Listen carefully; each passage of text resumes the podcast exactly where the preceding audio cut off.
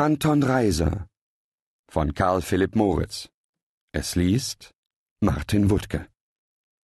In P, einem Orte, der wegen seines Gesundbrunnens berühmt ist, lebte noch im Jahre 1756 ein Edelmann auf seinem Gute, der das Haupt einer Sekte in Deutschland war, die unter dem Namen der Quietisten oder Separatisten bekannt ist und deren Lehren vorzüglich in den Schriften der Madame Guillon einer bekannten Schwärmerin enthalten sind, die zu Fenelons Zeiten, mit dem sie auch Umgang hatte, in Frankreich lebte.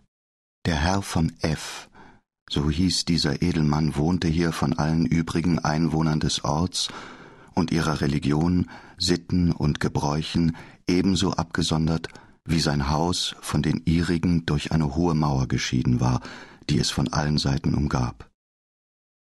Dies Haus nun machte für sich eine kleine Republik aus, worin gewiss eine ganz andere Verfassung als rundumher im ganzen Lande herrschte.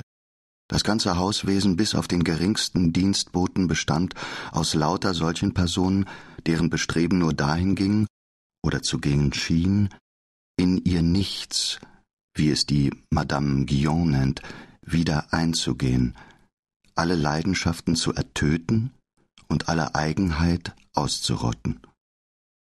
Alle diese Personen mussten sich täglich einmal in einem großen Zimmer des Hauses zu einer Art von Gottesdienst versammeln, den der Herr von F. selbst eingerichtet hatte, und welcher darin bestand, dass sie sich alle um einen Tisch setzten und mit zugeschlossenen Augen, den Kopf auf den Tisch gelegt, eine halbe Stunde warteten, ob sie etwa die Stimme Gottes oder das innere Wort in sich vernehmen würden. Wer dann etwas vernahm, der machte es den übrigen bekannt.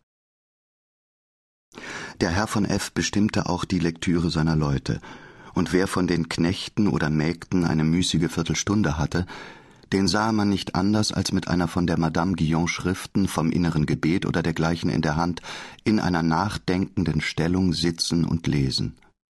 Alles, bis auf die kleinsten häuslichen Beschäftigungen, hatte in diesem Hause ein ernstes, strenges und feierliches Ansehen. In allen Mienen glaubte man Ertötung und Verleugnung und in allen Handlungen Ausgehen aus sich selbst und Eingehen ins Nichts zu lesen.